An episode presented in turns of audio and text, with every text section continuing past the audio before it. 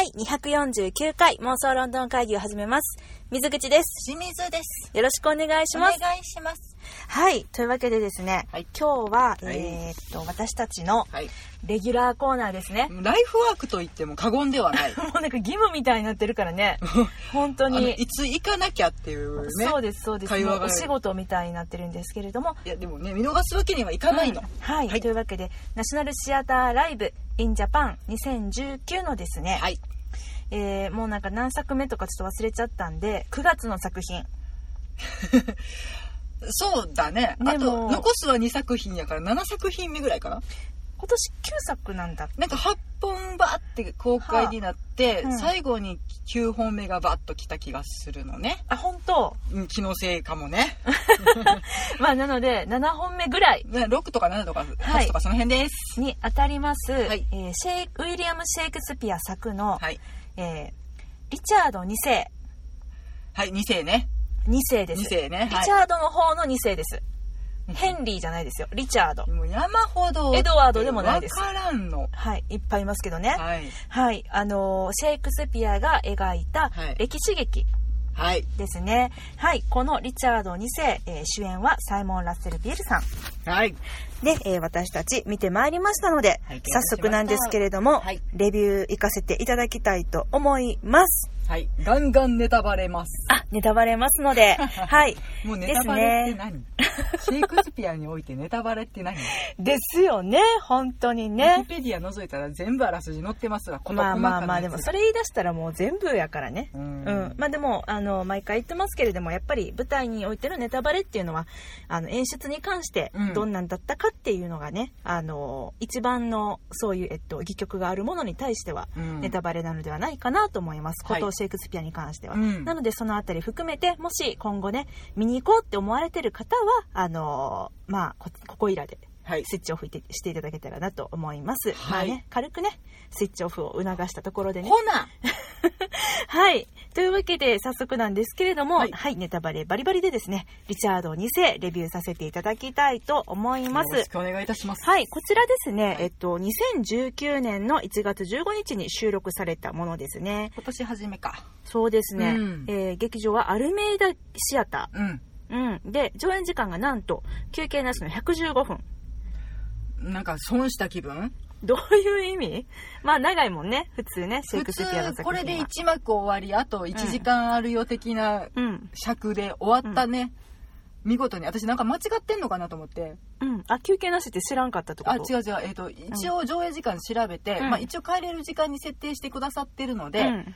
で、まあ、私が見に行った時はうん。9時から11時まではい。っ。ていう設定になってて、うん。11時やって思って見に行ってんねんけど、うんうん。これほんまに終わんのね？こんだけで終わるねえねえねえねえ。ああ、まあ確かにね。ナショ。ナルシアターライブこんな短いことある？みたいな。もしかして、え、12時半ぐらいまであるんじゃないみたいな。そう私これ帰れる今日って思ってたけど バッチリ帰れました。帰れた。はい。よかったです。私なんかに至っては、8時20分からか、あ、8時40分から開始やったのね。うん。で、なんか短いって1幕ものとは思ってはいたんやけど、うん。まさか2時間以内と思わなくて、うん。終わったのが、えっと、まあ、だから10時35分とかか。うん。え、ちょっと待って、11時まで空いてる本屋寄れるやんと思って、めっちゃ喜んで 本屋に寄って帰りました。満喫やな満喫した梅田ライフ。あーよかったよかった。そう、どうしても本屋行きたかって、うん。でもなんか、あの、行きしなに寄れんかってん。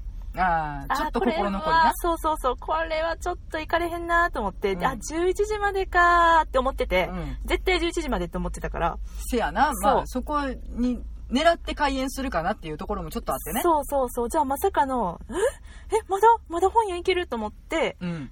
頑張って行きました。15分ぐらい本屋さんで滞在して帰ってこれました。うむ。はい。でね、あの、アルメイダシアターって、はい。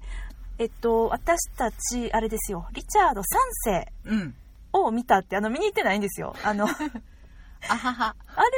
イ、えっと、ナショナルシアターライブが、ちょっとこう、日本でね、うん人気というか市民権を得始めた時に、はい。同様の形で舞台の中継シリーズっていうのが、うん。一時期わっとね、あのー乱立した時があったんです。ロイヤルシェイクスピアカンパニーシリーズ。それめっちゃ昔やな。イオンシネマのやつやろ。うん。一発で終わったけどね。まあそれあ,、はのねうん。まあまあ偶然、リチャード2世とあまあまあいう作それはね。品でねうん。来られてましたけど。いやだいぶ昔ですねあれね、はい。うんそうそう。であと何があったかな？えアルメイダシアターやん。が来た。違う。ケネス・ブラナーネス・ブラナーシアター。ケネス・ブラナーさんの演出による、うん。ケネス・ブラナーさんが出演しているケネス・ブラナーさんのお芝居をですねのシリーズをあの自らケネス・ブラナーシアターと銘打ってあの上映。もう私ちょっとトゲがあるねこの言い方ね。大変失礼しました。2本ぐらいや拝見したかな？うんそうそう。本当は34本あったと思うの3本かな？三本かな。だけど。あのジュディ・デンチさんのやつを見れなかった。一番評判が良かったんだけど。そうそうそうそう、ああののロミオとジュリエットとかは拝見しましたロミオとジュリエットだともう一個なんかあのおじさんが喋るやつあれ？あれ？あれ？私たちやってはいけないことをしたやつじゃない？そうです。そうだ、まさかのあの休憩時間に帰るっていう本当にや作品名すら覚覚えてえてなない。い失礼。な失礼。でもなんかあ分かったことはあのあケネス・ブラナーさんとはあの趣味が合わないんだなっていうことがねまあ映画で見る分にはうん。すごくいいものもあるんだあろうなと思うんだけどちょっと劇場弱者さんですからね、うん、劇場で見る分に私たちが合わなかった。私たちが、えっと足りなかった。うん、そういうことだ、うん。うん。そうしときましょう、はい。うん。なのでちょっとあんまり合わないなと思って、まあ、あの撮り方とかもねあるよね。やっぱりナショナルシアターライブ見見慣れすぎちゃってたところもあって、別にあのケネス・ブラナーシアターがライブなんか忘れちゃった、うん。あのすごくそのレベルが低いとかそう言ってるわけじゃ全然ないんだよ、うん。ナショナルシアターライブのレベルが高すぎてそうなんかであとうん。ちょっとね、なんかそう撮り直しされたとかそういうところも入ってきてそうだったた段そうだ階で見に行ってしまったっていうところで本当にもうもうこれはもうとなんかちょっと変なね色気が入っちゃってたんだよね。なんか映像作品としても楽しめるようにしようみたいな、うん。なんかその映像監督さんうん。の視点が入っちゃったんだね。視点なのか、まあ、ケネス・ブラナーさんの視点なのかちょっとわからないんですけど、まあまあこれはどあの何も申し上げません。土下座で。す、はい、っていうのもあり、であとアルメイダシアターライブ。そうですそうです、うん。それもう一個だけしか見てないな私。あれそそれがジュディ・デンチさんのやつ。ちょっとごめんなそさい忘れちゃった、れはえっ、とレイフ・ファインズさんのリチャード3世かな。だけしかないよね、うん。あそうだよね。あれはめちゃくちゃ面白かったですね。まあ、はいその、えっと、話が長くなっちゃいましたけれども、えーリチャー私たちが、えっと、レイフ・ファインズさん主演のリチャード3世を見て大絶賛した、うん。そのアルメイダ劇場と同じ劇場ですね。はい。でこのリチャード2世が上演されたということで。はい。うん前置き長くなりましたが手元にねあのいつも通りパンフレットありますので、うん。どういう作品なのかというのをちょっと簡単にご説明させていただきます。はい、えーナショナルシアターライブインジャパン2019も後半に突入。はい。第7弾として、あ、7弾やった。おお1595 年の作と推定される、うん。王権の、えー、三奪、え、これ三奪？三奪。うんうん三奪で合ってる？うん合ってる合ってた。難しいね、漢字って。いっぱい画数そうそう。王権の三奪をテーマにしたシェイクスピア劇、リチャード2世をお送りします。はい14世紀の、14世紀のイングランド。はい正当な血筋により王位についたリチャード2世は、うん宿敵であるいとこのうんボリングブルック、うんかっこ後のヘンリー4世はいを国外に追放した挙句その父であるジョン・オブ・ゴントの死後彼の財産を没収うんその後リーダーシップのなさから国を混乱に陥れ議会からの批判や有力規則からの反発を招くうんそんな中、権限を狙って戻ってきた、追放されたはずのボリンクブルックに謀反を起こされて、てんてんてんてんと。うん、こういうストーリーなんですね。でしたねうん。はい。で、まあ、あの、えこれまで4000年以上にわたり上映が重ねられてきたリチャード2世。4000年？400年以上にわたり上演が重ねられてきたリチャード2世縄。文人が演じておったわ 違うことを考えながら読んでしまいました。はい。近年では、デンウィ賞がタイトルロールに扮したうん BBC 制作のテレビドラマ版、かっこ12年。へえ、あれに、ホロークラウンですねホロークラウンね。はいうん言えてない、ホロークラウン。そんな前になるんだね。12年か。うん12年前だ第ね。1弾の方でやられてたのかな？うんそうそうそうんええーテレビドラマ版をご覧になった方も多いかと思います。はい今回お届けするのはロンドンのアルメイダ劇場で2018年の12月10日から翌19年2月2日まで上演されたプロダクション。うんもうついこの間までやってますね。これもほやほやです。ですねはい。えー見どころ。なんといっても、気鋭の演出家、ジョー・ヒル・ギビンズさんによるうん大胆な改作。うんほほうまあ確かにね。うんえー分裂した国において権力争いを行う二人のリーダー。これも見どころ。確かにね。ううんで、こちらも特徴的ですね。先ほど私たちも申し上げましたが、全5幕からなる戯曲のその部分に焦点を当て、えーこの2人のリーダーの部分ね、うんこれに焦点を当てて休憩なしの100分、うんノンストップ100分？あそっか。15上演分。そうだね。あの、うん。Welcome to National れ Live それそれを含めて15分ね、そういうことか。私たちが見たのはそれ含めて115分やったから、これ本編自体は100分ね、うん。うん。えー休憩なしの100分ノンストップで物語を描きます。本国イギリスでは、えーブレグジットにおける政治的及びリーダーシップの危険、えー危機を重ねて見られると話題を集めました。うん。で、これもポイント。キャストはたったの8人。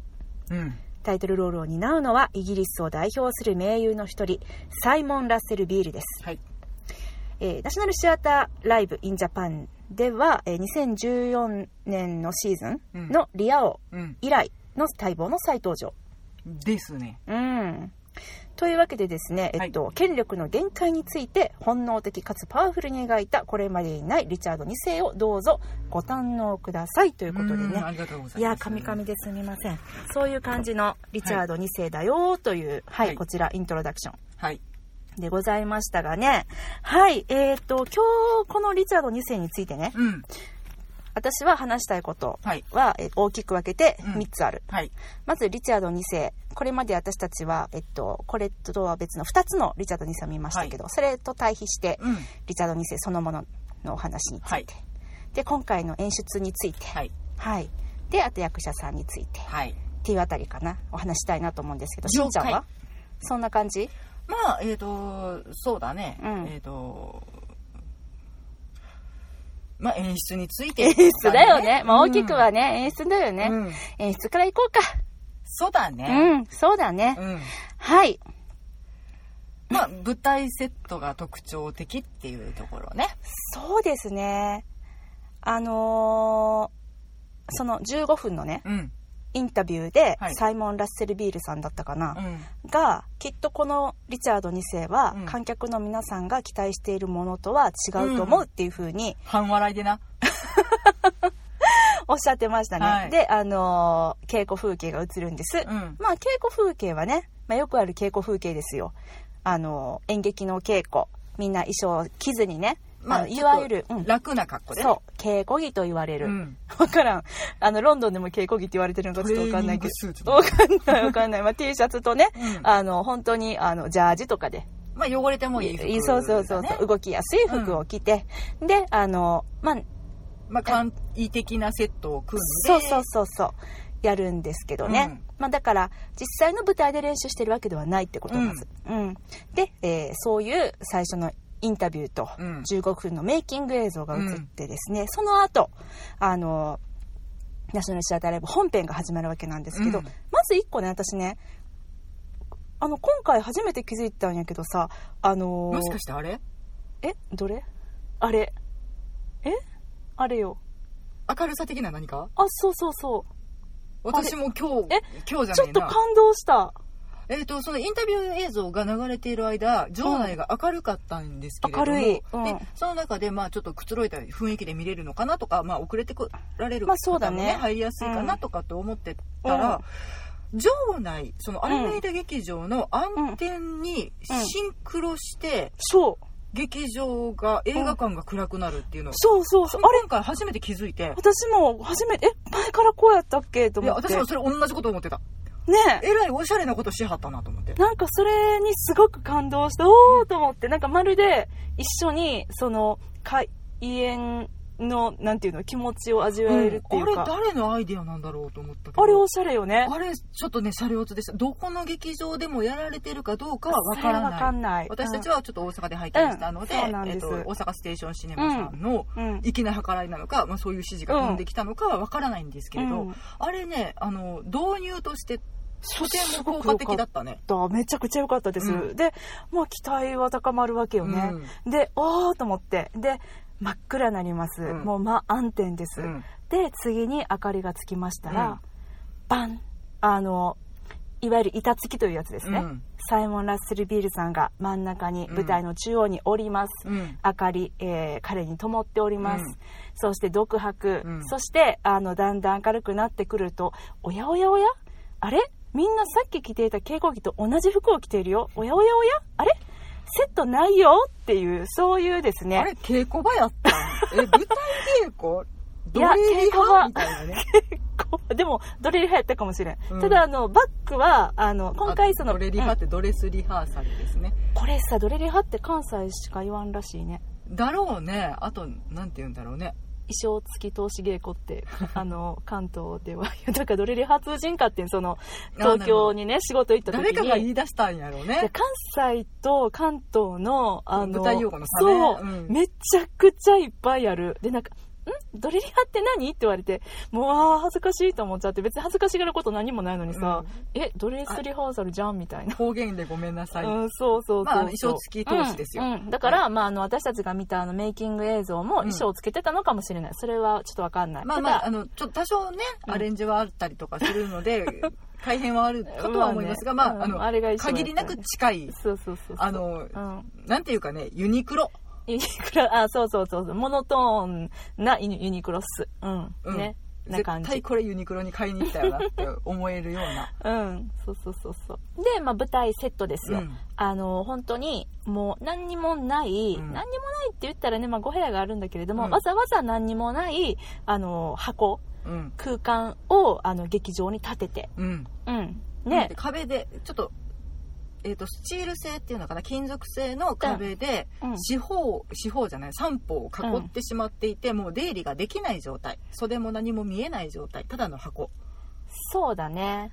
うん。三方ね。うん。で床があって、うん。天井も普通常であれば照明がもう見えるあつられている状態が見えるはずなんうんだけれどうも、ん。なんか蛍光灯カバーみみたいなね、うん、なんかアクリル板が全面を覆ってて、うん。その照明のラインも見えない、うん。もうなんかあの本当に部屋って感じの。でっかい蛍光灯みたいな感じ、うんそうそうそう。まあ、あの色変化はもちろん出していらっしゃったので、全く見えないとか、うん。その起伏がないとかっていうわけではないけれど、ちょっと変わった作り方。で窓もないし、うん。ドアもないし、うん。そこにまあ役者があの普通の稽古着のようなうん。服を着て8人いるわけなんですね、であの8人の人はもちろんその後100分間、うん。あの出入り口がないので、うん。外に出ていくことはなくずっとその舞台上の上にいると。まあまあ立ちっぱね、そうです。もしくは死にっぱ。うん。あの、まあ、8人しかいないのでいろんな役を1人の人が演じることになるんですけれども、まああのシェイクスピアなので、まあ、いろんな人が死んでいくわけなんですね、であの死んだらし死んで その場にうずくまってじーっといてそしてまた次のタイミングでうん。別の人となってむくっと起きてうん。復活するみたいな、うん。そういうのをまあ繰り返し繰り返し。もちろんサイモン・ラッセル・ビールさんと、えっと、レオ・ビルさん。ボリングブルックですね。はい、を演じた2人はあの他の役っていうのはせずに、うん。あのその2人だけじゃあ、えーそれぞれの役だけを、うん専念してらっしゃったけどはいたんですけれあとのども方は結構複数役を兼ねられていて、まあそうです。それがちょっと背中を向けて壁に向いていませんよってやってみたり、そうそういろんな方法でね。群衆として参加してみたりっていう、まあだから常に8人舞台上でうん。動いている密室空間での出来事、そうです。えっ、と舞台セットも椅子も何もない状態。椅子ないよねそうだね、ううん。であるのは、まあ、言っても小道具的なものあるんですそのえっと物語のキーポイントとしてね、うん。使われるものとしてまず手袋。うん。そして、まあ、手袋もなんか軍手っぽいやつ。まあ作業っぽいようなやつ。うん、あのワークマンに売ってそうなやつそうね。そうそうそうそう。を、まあ、はめて、まあ、いるのと、で、えっと、あれですよね。バケツ。バケツ複数、バケツ 複数個のバケツです。はいで、あの、バケツはランダムに、まあ別これもね、きちんと位置は決まってるんでしょうけれども、あの、私たちから見たらもうランダムに無造作に、うんあの、壁に、あの、バケツが並べられてるんです。で、それぞれは、ソイル、土って書かれてたり、ブラッド、血って書かれてたり、あの、ガムテで、ウォーターかうんウォーターもありましたね。うんガムテープに、この中身が何だよっていうのを、こう、うん無造作に書いて貼ってあるんです。うん私たちにわかるように。うんで、まあ、それだけですわ。うんあ、あと、王冠。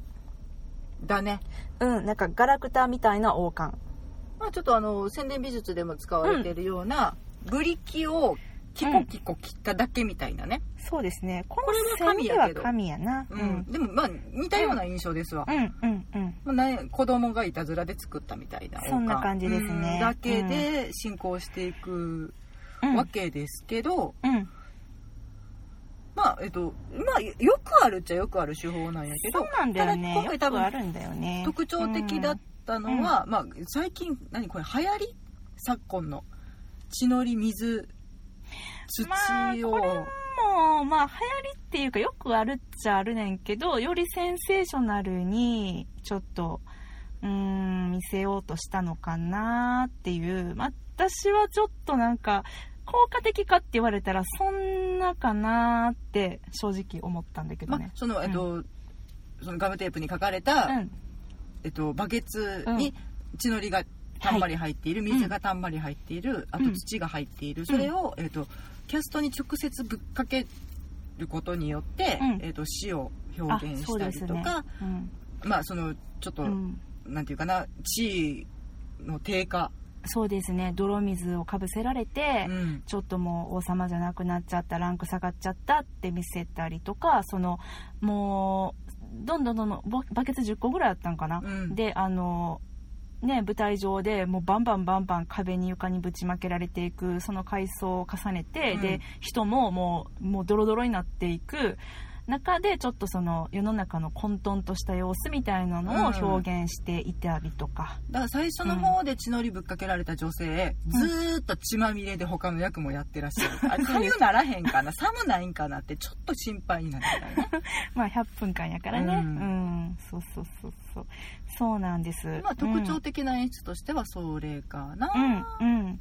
そうですね。だからうーん。なんかね私あでまあリチャード2世、うん。私はそのこの物語自体を見るのは3回目になるんですけど、うん。だからまあある程度まあそのあらすじというか、うん。お話っていうのは頭に入ってて、うん。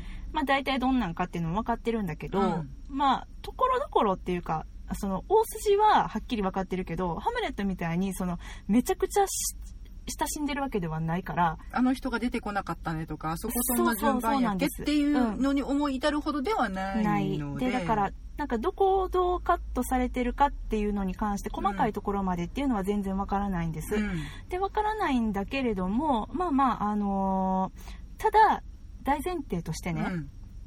とそのリチャード2世うんをこの見たことがある人しかひょっとしたら楽しめないんじゃないかなっていうのはうん。見ながら感じてたの。その途中のところで余計にね。うん。そうやね。なんか、言うてシンプルな物語ではないのでリチャードなんだよね。2世もその権力争いいろんな人の思惑がうん複雑に混じってっていうところを、まあちょっとななんていうかな脇のキャストを割とそぎ落とすことでシンプルに見せようとされていたのかなっていう気はするのね。まあそうだわね。まああの狙いとしても書かれてたしね、うん。ボリングブルックさんとリチャード2世のこの2人をうん。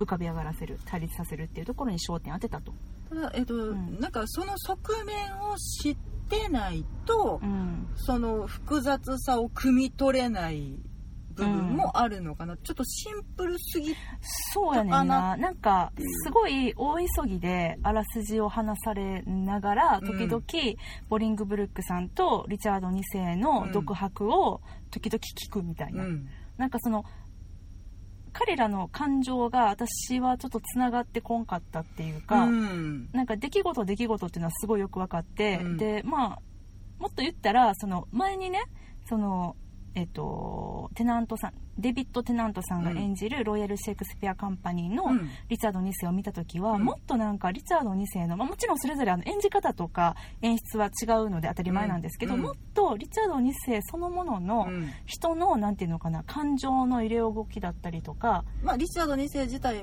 の複雑さというか、うん。揺れ動くうん人の狭間でどんどうん振り幅が大きくなっていく、うん。彼のその危うさというか、それが表現されてたかっていうと今回はちょっとそぎ落としすぎ、だいぶそがれてたよね。でなんかそれが良かったねって本当は言いたかったんだけど、うん。それがあんまり良かったなって私は思わなかったところなんだよね。まあ、シンプルな物語として、だからどっちかだと思うねんな。ちゃんとリチャード2世を、うん。えっと、劇場でうん。複数回見たことがある人が、うん。ああこういう見せ方かってうん。今回はこの焦点の当て方かって思ってみるか、うん。本当に入門編としてある程度ざっくりとしたあらすじをつかむために見るか、入門編もどうなんだろうな。やっぱまあトリッキーな感じではあるよねやっぱりね。どう,、うん。どうだろうね。それをでもだかでなんかやらっぱうん。はい。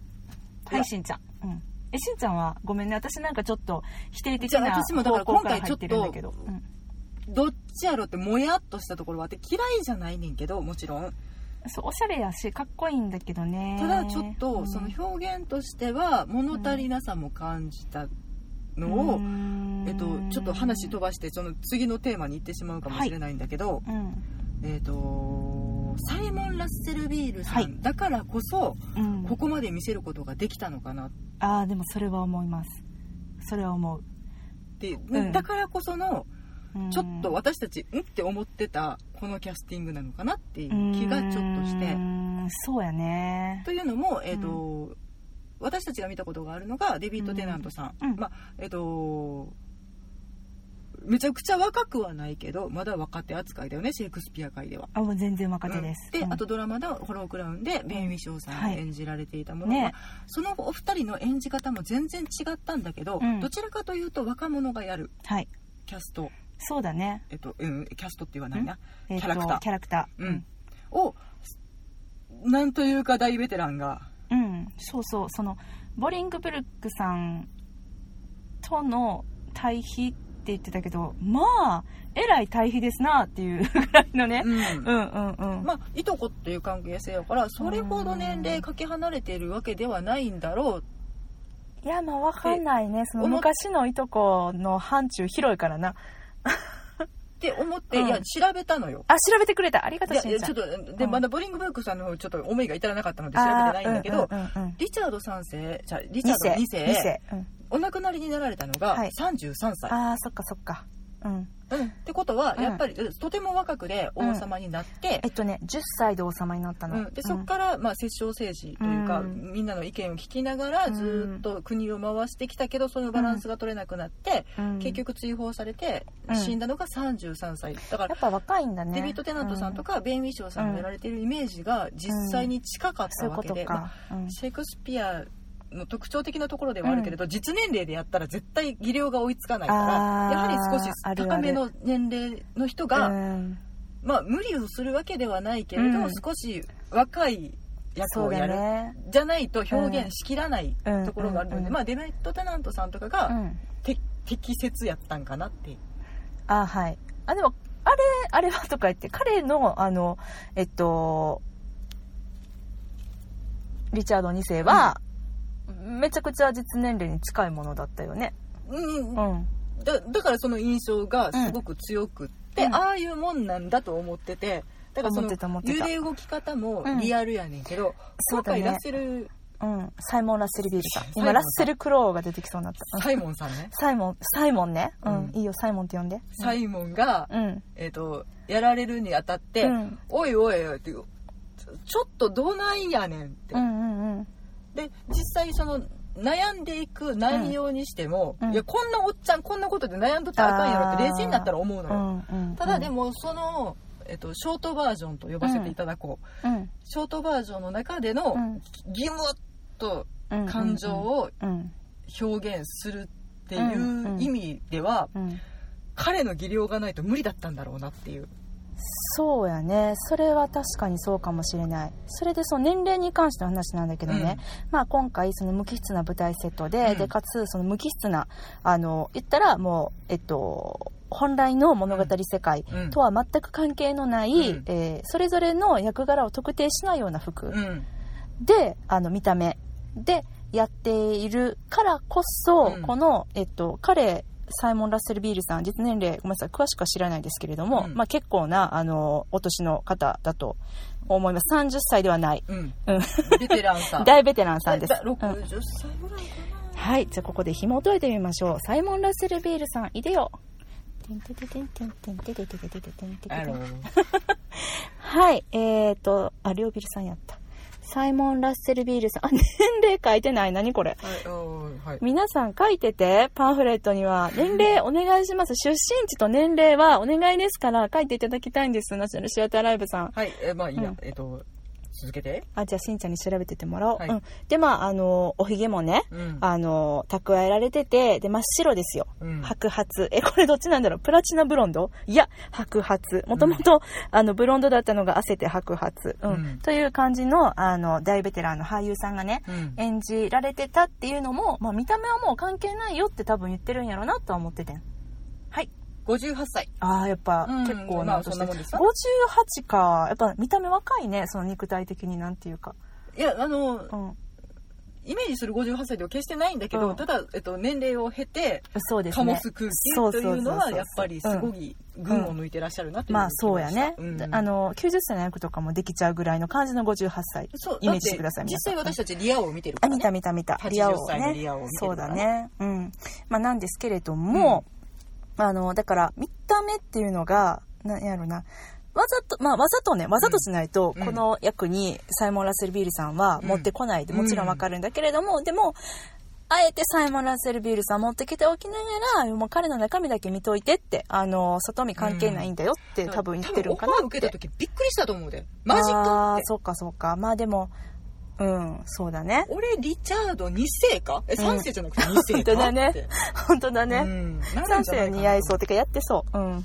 そうだね。うん。っていうふうにはちょっと思うんですけれども、うんで、えー、っと、なんだっけ。あ、そのね、ショートバージョン。あ、違うわ、何の話してた？うーんと、私が話を飛ばしてしまったキャやストに飛ばしてしまったからやな。演出の話してたっけ、ほんで。うん。もともとは。あ、キャストの話やけど、演出うん。に戻す。あ、そっか。リチャード2世を見たことある人しか楽しめないんじゃないかなってうん。思ってたって話だよね,あ、うん。そうだね。ちょっとだいぶいえいえとんでもない、ね、何がとんでもない？うん、うん、とんでないよ。大丈夫だよ。うん。えっとまあただこれねまたいつものごとく中に、えっと、解説はい。書いていただいてるんですけれども、うん。今回は河合翔一郎さんかな？はい。の、えっと、解説が載ってまして、まあ、うん。そちらも拝見しましたところですね、はい。うんとこのねシェイクスピアうん。のあの演出についてなんですけれども、うん。以前アントニーとクレオパトラ前々回ですね、はい。ナショナルシアターライブで、えーアントニーとクレオパトラの演出をされておりました、うん。サイモン・ゴドウィンさん、うん。えーこの方先日日本でハムレットの演出もされたんですけれども、うん。誰が出てたハムレットだったっけな、まあ、とにかくフレッシュな最近の一番新しいハムレットですね、されてたんですけれどもこのもうシェイクスピアをやるにあたってはもう普通の演出ができないというふうにおっしゃってたそうなんです、うんまあ確かにそれはそうだなと思って、うんで今回に関して言ってもね解説を読んで私初めてし分かったんですけど、うん。これえっと一応現代版に置き換えられてるんだって話が。分かるかいって感じだけどだからね。あのアントニーとクレオパトラ前私見たって言いましたけれども、あれもあの現代に置き換えられてました。まあ置き換えられてると言ってもそのうーんと服装だったりとか、服装が現代になってる。うん。うんで、まあ、その映像を使ったりとかってそうそうそうそうそうそう、であのなんかなんやろな作戦本部みたいなところがあってね、ことねうん。それがもう今風の軍事基地になってる、だったりとか、うん。まあそのいわゆる古代ローマうん。が舞台ではないよっていう、そういうですね。なんですけども今回はそういう一切その私たちにあのこれがこの舞台がいつ何時代のお話なのかっていうのを指し示すものが何もない状態で見てるのでいやそこはバケツから押し量れってことだわ。プラスチックあるから現代なんじゃねえガムテちょっと待ープって。よ 油性ペンもあるからなっていうことなんじゃねえの？いやいやいやいや、そういう無機質なものを使っているからこそ、その、なんで想像しなさいって私言われてるんだと思ってて、だえっとうん。無設定っていうのがいいのかな、うん。うん、だから。かなと思ってたんだけど、うん。そうではないってことね。そうそうそうそう。そうなんです。あの、まあ、うん、そうですね。あのー、現代っぽさっていうのは、まあ、セリフではもちろんは、えっと表現はされてないし、うん、と思ったしうん。そうだね。ユニクロから押し量れってことだねいや、それはだから、なんていうのかな。あのーユニクロからも押し量れないユニクロの服着てるからといって、時代が現代かって言われたら、そうじゃないやん、決してさ、舞台に関しては、ああ、なんか心の目で見るんだなと思って、私は心の目で一生懸命、あのー何ロンドン島の内部とかさ、うんあのー心の目で、あのー戦場とかねそうそうそうそうそう。で、心の目で剣とか、うんだからみんなさ、確かに、剣は構えてなかったんだよね、うん決闘するときに。あれなんか、拳で戦うんかなみたいな状態。あのふではあったよざけボクシングみたいなこそうとになってそうたから、ね、そうそうそう。なんか、そうそう、そうなんだよね。あー、思った思った。あのね、えっと、こういう演出をするときうに、ん。うん、と、ありがちなのがね、うん。ありがちなことがなかったなって私今思ったんですけど、うん。それは何かって言ったら、見立ての、あの、小道具っていう、あの私たちに実際に目に見えないであの役者たちも手に持っていないでもあるんだよっていう小道具。例えばあのピストル銃を握ってないけれどもエアエア銃。エア銃エア小道具。えっとそれと違ってしまうねんな、うん。えっと、エア刀とかね。エア刀。そうそうそう、だからあのそう。手袋を投げつけ合って、うでえっとあ刀を抜いて戦いを始めるのかなと思ったらなんか刀抜く素振りもないし、あれうん何も持ってないっていうそのそのマイム表現ではなかった。そうそう、マイム、あ、マイム、マイム。うん。マイムの表現を、ああいう種類のお芝居では取り入れがちだけど、一切なくて、うんなんか、多分それもこだわりだったんだと思うんだけど、あるものしか使わないっていう。だから、まあ、手袋はどうしても必要だったんだろうね。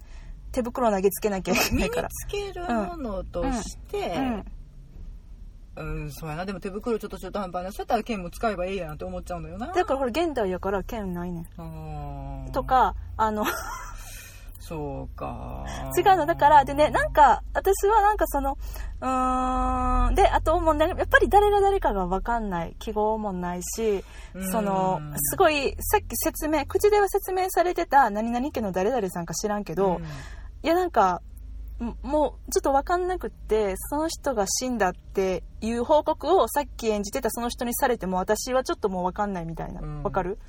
そうそう。あの一回群衆にまみれて帰ってきたお前は誰なんだっていうね。そうそう。なんかあれこれさっきのお方ですか？それともなんか新しい方になったんですか？あ、さっきの人かみたいな。うん。あお前生きとったんかいとかね。そうそうそうそう。そそう私ちょっとそれがなんかちょっと邪魔やったっていうかそんなことにこの頭の領域を使われたくなかったんようん。ねだからモブってねモブってすごく大事。うーんだからといって演出として取り立ててその声色を変えてとかあ姿勢を変えてっていう演じ方を演出が求めていないのでまあまあなんかえっ、とうん。しうんなんていうかな何も色がついてない状態フリーの状態の役者さんがうん。いろんな、えっとセリフうん。いろんな人のセリフを同じ声色で話すうーんわからんなんかあのもしかしたらあの何？英語が分かれば随分演じ方が変わってるなって感じないね。あれは一緒やったな、うん、声のトーン一緒やだからそれは極端に言えばねあの、うん。このキャラクターを演じる時は杖をついて腰を曲げて出てくる、まあね。この人はこううん。高い声で喋るっていうのをやってうん見せる手法ももちろんまあるじゃない。ちろんある。けど多分この演出家さんはそういうのがナンセンスだっていうふうに思ったと思うね、ん、でまあ確かにそれも思う。そんななんかいちいちその観客に対してね、うん。あの逆に想像の余地を与えないっていうのは、私もいけてないし、うん。それによって物語のスピードって絶対止まるから、うん。それは確かにそうなんだけどなんかこれかーってでも思っちゃったんだよね。なんか、もうちょっとやっぱり、だったら私たちに見る前に、もうちょっと情報いるなっていうのはすごく思った。なんかね、うーん。とね、なんかね、例えば稽古場でね、うん。小道具とか舞台セットとか何もない、うん。まだ仕上がってない舞台ってあるじゃない、うん。それのあの投資稽古とかを見て、うん。あめっちゃ良かったなと思う時って確かにあるねん、うん。でもそれめっちゃいいって思えるのって台本初めに読んでるしで、この、えっと、人はこういうあの小道具を持つうん。こういう衣装を着るっていうのを分かって見てるから、うん。面白いのであって。脳内補正が入るからね。そうそうそうそう、その分の脳内補正っていうのをなんかそのこれまで見てきたリチャード2世のうん。情報を持ってるよねっていう前提でそのお客さんに演出家さんが振ってるんだとしたら、うん。ちょっとなーってそんな研究レベルで見てないから分かんないなって思っちゃった。ちょっとあのうん。もうあの言葉を選ばずに言いますがこじゃれたフラッと気取りすぎたかなっていう。確かになおしゃれ気取ってたかなおしゃれやってんけどなうん。でなんかなんかねうん。まあでもこの演出家さん多分お若いと思うんです。すごく、うん。うんいや若かった若かった。ね若かったよね、だから本当これからの新進気鋭の演出家さんではあるんだけれども。あそうだわ。1977年生まれだって。おない。おないやな。おないか。なんかね、20代の、まあ、そんなわけないねんけどね。うん。あの、そんなわけないけど、20代、さ30代前半の方がされるんやったら、なんかまだ、まだ納得できるかな。けど、はあおないか。さあ次の話題に行きましょう ちょっと待って。まあまあ、そんな感じでね、ちょっと演出に関しては、まあまあまあまあ、あの、ちょっと私ははってなって、ほん、うんもうちょっとやり方があったんじゃないかなっていうふうに思ったっていう。P&P ぐらいかなそうかな。うん。なんですけれども、はい。じゃあ次はちょっと役者についはい。て見ていきたいなと思いますが、ははい。い、まずね、サイモン・ラッセル・ベールさんね、はい。久々、すげえ。うん、あの、動いてはったね。あとね彼何がすごかったって、うん。ストップモーション。あ、止まってた。さ冒頭で、うんうん結構膝をついてそうそうそうただ、えっとかかとをつけない状態うん。太ももをかかとにつけてない、ちょっと不安定な状態で、うんうん。まあまあ止まってたのよ。止まってた。うん。び微体一も動かずに。そう。あれすごい体力いるだろうなって思うんだけどなんなら彼が一番ストップを多用していたので、うーん。あんあれを見た瞬間にちょっと大丈夫かいって思うぐらい。心配になった、うん。だからあのーまあ見た目はねあのご存知ない方のためにちょっと、あの簡単に簡潔に説明すると、うん。サイモン・ラッセル・ビールさん。うん。ちょっと小太りのおじいちゃんです。小太りで白髪のおじそうなんです。おじいちゃんおじいちゃん。ちゃんおじいちゃん。なんかねでもあのお肌がプニッとしてて、うん。とっても愛らしいもちっあのとしてる、ね、もちっとしたもちっとしてる、ううんん。方なんですよね、うん。うん。そういったなんか決して機敏そうじゃない、うん。あの筋肉ムキムキそうじゃない方、お腹ぽっこりそうそうそうぽよんとした、うん。あとね、うん。彼はね左ケツをかきすぎだ。そんな書いてたの。ずーっと書いてた。そんな書いてたの。ポリポリポリポリしながら。あそう、うん、それは知りませんなんだな 砂が入ってこしょばいいかなってちょっと思うぐらいに。まさかね役作りでさ左のお尻書くっていうそういうのじゃないよねいやでもありえるのよね。不安定さを表現するそうやね。たあんねんよな。うん。ちょっとねかと思って見ていたらえただの本人の癖だよみたいなのもあるからね、はいこれは分かんない。本人に聞かないと分からないでもまあやつです、えっとうん愛嬌のあるそうそうそうそう。とても素敵な役者さんがそう白髪のねうん。実年齢半分のうん。キャラクター。それもなんか揺れ動くうんまああの先ほど言ったデビッド・テナントさんはうん。少年のように演じてらしたしうんうんうん。えっとベン・ウィショーさん。は少女のように演じてらっしゃったそ,、のちょっと内面不安定なうん。若き王をうん。演じるってどないやねんって思ってたけそうどなんでまああのーなんかさ今回のそのねもうもっと言ったら、うんと、年齢。うん。まあその見た目にきっとこだわってないだろうって私はさっき言ったんだけど、うん。まあ言っても見えるからやっぱり私は今回のリチャード2世は、うん。その割と年を取った人っていう風にしか見えなかった、うん。そう受け止めて見てた。うん。まあ、あの相対するうん。ボリングブルックを演じられているレオビルさんは、決してそこまでうん。の年齢ではないので、うん。まあ、えっと、言ったら見た目よりも若く見える方だし。ああ若く見える。うん、なんかそこの対比がうん。これどうやねんってでいとこ言うてるけどで、うん。自分と同い年ぐらいの人をおじと呼んでいて、うん。そうだね。そのバランスが、えーとうん。ちょっと最初理解しにくいうん部分もあるし、で決してレオビルさんがその役者不足とは思わないんだけど力不足？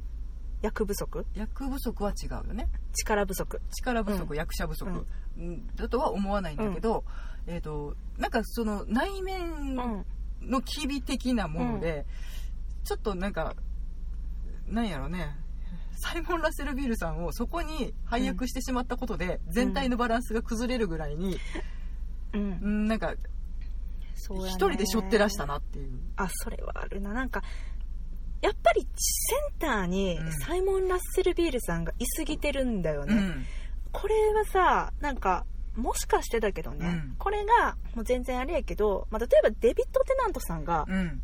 いれば、うん。この2人の対立っていうものがもうちょっとなんか比重がうん。そこまで、まあ、主人公はリチャード2世ではあるけど、うん。でももしかしたら新しい対なんていうのかなバランスで見れたかもしれない、うんもしくはもう本当にリチャード2世のみに焦点を当てれば、そうだね。うん、ちょっと別の見え方ができたのかもしれないんだけれど、うん。それを超越する、うん。えっと、サイモン・ラッセルビールさんのうん。演技力、それがないと,、えっと成立しない作品でもあったしそれがゆえに少しバランスが崩れた作品でもあったなっていうそうだ部分をちょっと感じてしまって、それはそうかもまあ、あのレオビルさんは私大好きなので、そうだよね、うん。あとさレオはさ私友たちさはいはい。会ってっからね一回、ななんならサインもらったし 写真撮ったしただのファンですすみません。あのハムレットのねホレーシオ役をされてたんです、あのベネディクト・カンバーバッチさん主演のハムレットなんですけど、うん。でバービカンセンターに見に行って。ねその時はあのすごくあの地味なあのいでたちで、うん。えー裏からこそこそそう出てきそうそうたってねそうそこをあの誰も呼び止めない中私たちが走って追いかけるというね。レオレオ違うよ。ミスタービルだよ。ちゃんと丁寧に読んだ、うん、まあ、あのその時には感じなかった、その、なんやろなその、うん。いわゆる支える2番手うん。の、うん。えっとバランスっていうのを今回はちょっと改めて考えたなってあいう。それは思ったね。そうだね。ただまあレオビルさん自身の話になるとさ、うん。あの頃よりもちょっとこうなんていうんですか？あのちょっとふっくらされて貫禄が出て貫禄が出てきたんかな？うんまあももともとヒョロヒョロやからね。そうなんかめっちゃもっと細いイメージあったけど、うん。ああすごくちょっとお落ち着いたというかあのバランスよくうんなられたなってい、そうそうそうより男前になられれたなと、あまあそんな男前の方じゃないんですけどあの 男前になられたなと思いました、ただなんか役作りをちょっと、ちょっと不思議な方向に持っていかれてたのでまあねうーんなんかまあでもバランスやねやっぱり。サイモン・ラッセルビールさん。うーん。なんかだから、えーとうん。ボリングブルック自体も、えーとうん。ちょっと不安定な人に見えるぐらい、うん。ちょっとキリッとして、うん。もう正面切って、うん。えー、と喧嘩を打った次のシーンで誰かがちょっと拳を上げた瞬間に、うん。ビビりまくって壁沿いに逃げまくるとか。あれはボリングそうかボリングブルックさんか、うん。そうか。うん。なんかちょっとその二面性うんむちゃむちゃビビりやけど、うん。えー、とキリッとする時にはするっていううん。バランスがとても不思議に見えて。うん。まあなんかいろんなところをはしょってたからね今回はね、だからそこの感情の切り替えっていうのもなんかもうそんな理由とかなくていいからはいただ切り替えてって感じだったのかもしれないしね、うん。そのちょっとそれは分かんない。はあるなとはそういう手思う法はあるけっちゃある。ど、うんでなんかね、まあうん。相対するリチャード2世がとても不安定な人格うん。なはずなのに,、だよそうドなんだよね。センターでどっしりしてはるから。なんか彼からはあんまりそのあ私が期待してたリチャード2世の苦悩だったりとかその哀れみっていうのをあんまり感じられなかったかな。なんかその繊細さというんですかねうーん。まあそれがね今までのあー言ったらステレオタイプなうん。リチャード2世の姿やからそれを壊したかったっていうのはもちろんありだし、うん。全然解釈変えてみせるっていうのもありだしまあもっと言ったらサイモン・ラッセル・ビールさんがさ君たちが求めていたリチャード2世じゃないと思うってうん。最初に言ってた通り、うん。まあ、確かに求めてたもんではなかった。で求めてたもんっていうか想像してたもんではなかったかな。なんかサイモン・ラッセル・ビールさんがこれまでの彼らしさっていうのをちょっとあの脱いで、うん。もしくは取り払ってあの逆にリチャード2世らしさ。うん。私たちがよく知っているような、うん。ちょっと親しんだようなリチャード2世らしさっていうのをうん。あの、えっと、風貌でうん。どういう風になんか見せてくれるんだろうみたいなうん期待の仕方をしていったのね私は、うん。それは違うかってやっぱりなんかああサイモン・ラッセル・ビールさんのシェイクスピアの舞台やなっていう感じに思えちゃう。だからあれ実はあのキャラこの間演じてたキャラ、うん。ワンシーンだけ切り取って、うん。彼リア王さんですって言われても、うん。あそうかって私多分思っちゃったとう思う、ん。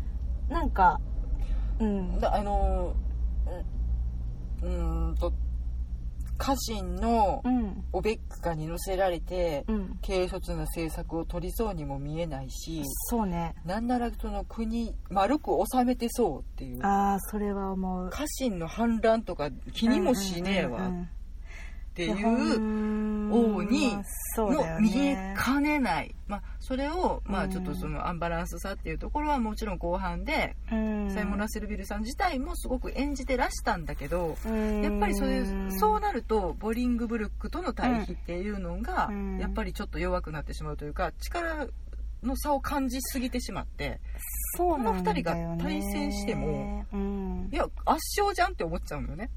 うーん。そうやねんな。んかそのさ王冠をさ返すじゃない、渡す？うん。に至るそのなんていうのかな？やっぱり心理描写っていうのかな、うん。何もちょっと伝わってこなくってはてって私はなんか思ったな。なんかねそのリチャード2世ってもともとそのまあ言ったら、えっと、その制作的に失敗した人、うんうん、うんなんだよね、でうん。10歳でもう若くしてもううん世襲制ですわね、うん。王になってで本人はもうなんかあもう生まれた時からあ僕は王様みたいな、うん。もう神に選ばれてる僕だからみたいな感じで、でそんな中であの政治にも失敗してう、ん。であのまあ、家臣に反乱を起こされてしまう。そうそうそうそうってでそれにいう、抗いきれなくってうん。失脚する王。うん、でその失脚するのもあの失脚しているっていう状態を受け入れることができなくて、うん。なぜなら自分は生まれながらにして王だったから、うんえなんでこんなことになってんのっていやいや王様なんだよ僕はってあの自分のな、うん。えっと、呼び名もわからない、うん。どこで、うん。えっと、ゴッドセーブ・ザ・キング言えばいいの？そうそうそうそうそうねそうね、ううんん、うんうん。えあんたたち昭和しなさいよ、うんうんみんな、うん。みんなで言ってくれてたじゃん、うん俺が言ってなんで言わないの、なうんなんかタイミング間違えた？みたいなね、何も知らないい世間知らずな王として、まあ生涯を終えるっていうの、その不安定さ。そう。で最後にはねなんかそういう風にであの王冠を奪われる時にはそうなってた、うんでもでさロンドンと幽閉されて、うん。最後死ぬ時にはもうなんかちょっと分かり始めてるっていうか、うん。自分のやってきたこととかに関しても振り返ってみたり、うん。まあ、後悔してみたりで、うん。っていうのになんかその初めはなんやこのわがままの王様わがままっていうかなんか何も知らん世間知らずの王様って私らは見てて、うん。でもなんか王冠剥奪王位を剥奪される時にはあれなんかちょっとかわいそうみたいな、うん。哀れみ同情すら感じて、で最後死んじゃう時はさえーそこまでせんくてもよくないみたいな、うん。えーなんかえーリチャード2世かわいそうみたいなうん。気持ちね、なんかリチャード2世のことをなんかもっと好きにならしてほしかったんですけど、うん。寄り添いたかったんだけど、うん。今回はなんかその王位剥奪のシーンも、えっとまあすごく象徴的な演出が、あうん。のリフレインされることによりより際立ってたなと思うのが、うん。それまであの、えっと、ボボリングブルックとして、で、えっと、リチャード2世として割と立ってたうん。人。対して、えっと、その他のモブっていうのがうん。ぐちゃっと6人ですか、あの固まっていたけど、うん。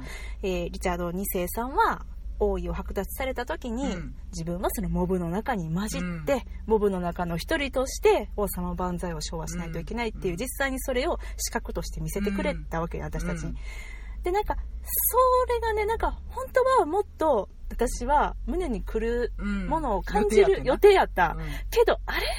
流れたなと思って、なんかちょっとそこまでのなんでやろうねあれ。でもそういう風な効果を狙ってたわけでしょあれは。多分ね。うん。ここいつが進化に下ったっていう、うん。で今までの絶対的な王だった人がうん。絶対ではなくなって、うん。その絶対的な権威は他者に移っている、そう。それを傍観しなければならない、うん。認めたくない。うん。認められない、うん。けれどもうん。もう周りはそうなんだっていうのをどんどん、えっと、他者から教えられて自覚せざるを得ないうん。弱者っていうのが、なんかねもっと私感動感動っていうかそこ胸に来るかなと思ってん視覚的にもね、意外とそうでもなかったなと思ってなんかあれって思ったんだよね。まあ、ううんん、それは。もう今回ねあの、うん。本当にそのサイモン・ラッセルビールさんだからこそ見れたし、うん。だからこそうんちょっとブレた、そうやな。うん、まあ、それはそうかも。そうかもしれん。まあ、それか、まあ、私たちが、もしかしたらもっとシェイクスピアについて、うん。リチャード2世についての、なんて言うんですか、あの、精通していたならば、ちょっと見方、ねうん、違ってたかもしれないけど、うん。まあまあ、あの、一元さんにはなかなかに、あの、ハードルの高い、うん、舞台だったなと。かつてこれまでにも、ハードルの高い舞台っていうのたくさんあったんですけど、うん。例えば、誰もいない国とかね、うん、あの、ね、でもね、あれはね、わからない、もともとわからないものを、うんあの、自由な解釈で演出して、かつお客さんにも自由な解釈でいいんですよっていう、そういうものじゃないですか。うん。今回は、もともとはわかりやすいものをね、うん。まあ多少難しいよ、シェイクスピアやからやっぱ言葉選びとか難しいけど、でも物語の筋だったりとか、あの登場人物の感情の起伏っていうのは分かりやすいものであって、でね、まあ裏切って裏切られたの話やから、まあまあ下世話のお話ですよ、うん。分かりやすい。うん。それが、なんか、あの、もともと分かりやすかったものを、うん、ちょっと分かりにくく演出してしまったことにより、うん。なんか、しらけちゃったなっていうのが、うん。はい。ドット払い。あのね、実はね、私見に行った時に、うん。私の前に座ってた女性がいたんですけど、うん。その方ね、30分ぐらいで席を立って帰られてしまったんです。あ、トイレ行ったんかなって私思ってんけど、ねえ、帰っちゃっまあまあまあたと思って。合う合わんはあるとう思います。そうそう私はそう。そこまであの本当に嫌い見れないっていうわけでは決してなかったし。好きな演出やねん。全然好きな演出。うん。面白さを探すこともうん。もちろんできたし、うん、うんそう。そう。楽しませていただいたんだけれど、だからこそ、うん、えー、と思い描いていたものとの差異を感じてしまった、そうですね。うん。ポテンシャうんルもっと感じていたのになっていうところは,、否めないまあそうだね。まあそんな感じです。まあちなみに、えっと、デビッド・テナントさんのリチャード2世は DVD になっているので、はい。見ていただくことができるかと思います。あれ日本語版があるかどうかちょっとわかんないですけど。あでも多分本国で売そうそうそうそう。DVD あれは本当に面白かったのので、で、リチャード、え、じゃあ、デビッド・テナントさんとベイビーショーさんでももう全然違うかったうん、ので本当、にこんなに印象が違うかっていうぐらい違うまあ私はテナント派やねんけど、うんわかる。うん。うん。でもえっ、と、うん。えっ、とベイビーショーさん版、えーホロークラウンのうん。ボリングブルックをやられているのははい。ロリー・キニアさんそうです、そうです。ん。そうなんです。で、あの手袋のシーンも見れます。あのね、私、手袋をみんなはめて出てきた時にね、うん。今回の、うん。ああ、やった手袋のシーンを見れるんやってちょっと嬉しくなってそう、みんなで手袋をね、えいえいってなってる そうそうそう、あの、決闘の前に手袋を投げつけるっていうね。あれが決闘の合図なんですね、うん、そうそうそうそう。そうそうそうそうそう。だから、うん、あれはやっぱりなくせなかったんやなってい思いながら。やあれでちょっとねやっぱそうあこれこれっていうところはあるし、ね。導入部としてはね、うん。とても秀逸それなので。すはごい良かったですが、まあ良かったですが、そんな感じでしたね。はい。うん。あのーね、ご覧になった方いかがだったでしょうか。いやいや、そんなことないよ、面白かったよっていう方ね。もちろんご意見聞かせていただきたいね。ね。うん、と思思いますけどね。はい。というわけで、えー次回のナショナルシアターライブのご案内をします。はい私たち誰なんだろう。えーっと、次回はですね、2019で年。もええんやで いやいや、こんな、こんなね、タワごとにギャラいただくなんて。次はみんな我が子 はい。えーアーサー・ミラーさん作ですね。はいうん。10月の4日から10月の10日まで、はい各劇場で、来月ですよ。はいうん。えーオールドビッグ劇場です。おー、アーサー・ミラーさん、あれやってたね。あのー、うんと、うん椅子のやつ。椅子のやつっておかしいな。ドーンえーと橋からの眺め。それあーね。イボバンホーベイボ・バン・ホーベさんが、うんまあ、言ったらちょっと似てたよね。今回の、えっと、リチャード2世も言うたら、そういう、無機質なものでで、えっとうん血とかうん水とかを効果的に使うっていう意味では、ちょっとセンセーショナルな演出という意味では似てたかな。うん、けどまあ、まあまあまあ大傑作でしたけどね、うんあれはね。うん。あの、っていう、あの、同じアーサー・ミラーさんのね、作品のみんな我が子。これはね、ちょっと、あの、ここに宣伝写真といいますか、舞台写真うん。多分舞台写真ではね、うん。載ってますけれども、割とオーソドックスな感じに見えます。リアルな見る感じでは。ねうん。うん。きっとアーサー・ミラーさんなんでアメリカが舞台のお話かな？とは思いますが。うん。じゃなかったら割とびっくりする感じかな。わかんないよ。まあまあね、えっと、現代オールマイサンズということで。はい。はい、ぜひぜひですね、見に行っていただきたい。休憩含む2時間35分でございます。うん。うん。通常。はい。うん、まあでもちょっとあの楽しみです。うん。まあ、アーサー・ミラーさんのね作品もね割とちょっとこうつかみどころがなかったりとか考えさせられるみたいな社会問題みたいな。まあねそうそうそうそう。だけども、それを楽しみに行きたいなと思います。うんはい。はい。そんな感じですかね。む。うん。というわけで、妄想ロンドン会議ではお便り募集しております。ハッシュタグ妄想ロンドン会議をつけて、ツイッターでつぶやいていただくか、直接私たちまでおた、えっ、と、リプライください。えーメールでのお便りも大歓迎です。妄想ロンドンアットマーク Gmail.com、mosolondon アットマーク Gmail.com までお便りください。この次の、はいえっと、イブのすべてあー、イブのすべて。はイボバンホーベさん演出ですね。そっか、うん次のやつまあ、まあ、目白押しですわ。まあ、そうやね。うんイボバンホーベさん3本目か。ですね。楽しみ3本目。でなんかあれやな多分ちょっと自分のイボ版フォーベ表っていうのもうん固まる気がするうん。うん、まあでもこれもね、うんリリー・ジェームズちゃんとかそうそうそうそう出てらっしゃる話題作ですからね。あのキャストもなんかこう旬なところついてくるんですよねうん、これも楽しはいみ。ね。はい、ありがとう、リチャード2世。はい。はいというわけであの、まあ、言うてもでもこれなかなか見れないですから本当に、うん、いや、でもね、本当うん。に見てよかった。触れられたなというか、本当見てよかった。今のシェイクスピアを感じるという意味ではね、やっぱりいい題材そうやねだなとそうやね。思うし。でなんか絶対日本でねうん。あの日本人のカンパニーがこういう作品をねうん。あの上演したとしてもね、うんお客さん本当入んないから、うん。昨今、うん。これやっぱりなんかまあそんな大きくない劇場やけどアルミダシやったらさ、うん。でもあのお客さんいっぱい入ってさ。うん。まあ賛否はあったかもしれんけど人気作やったっていうので、もうめっちゃ羨ましいなって思いました。はい。はい、ありがとう。本当に、いや、あの、うん、かけねなしにありがとう、リチャード2世本当に。はい。って思いました、はい。というわけで今日はこの辺りでお別れしましょう。さよなら。ありがとうございました。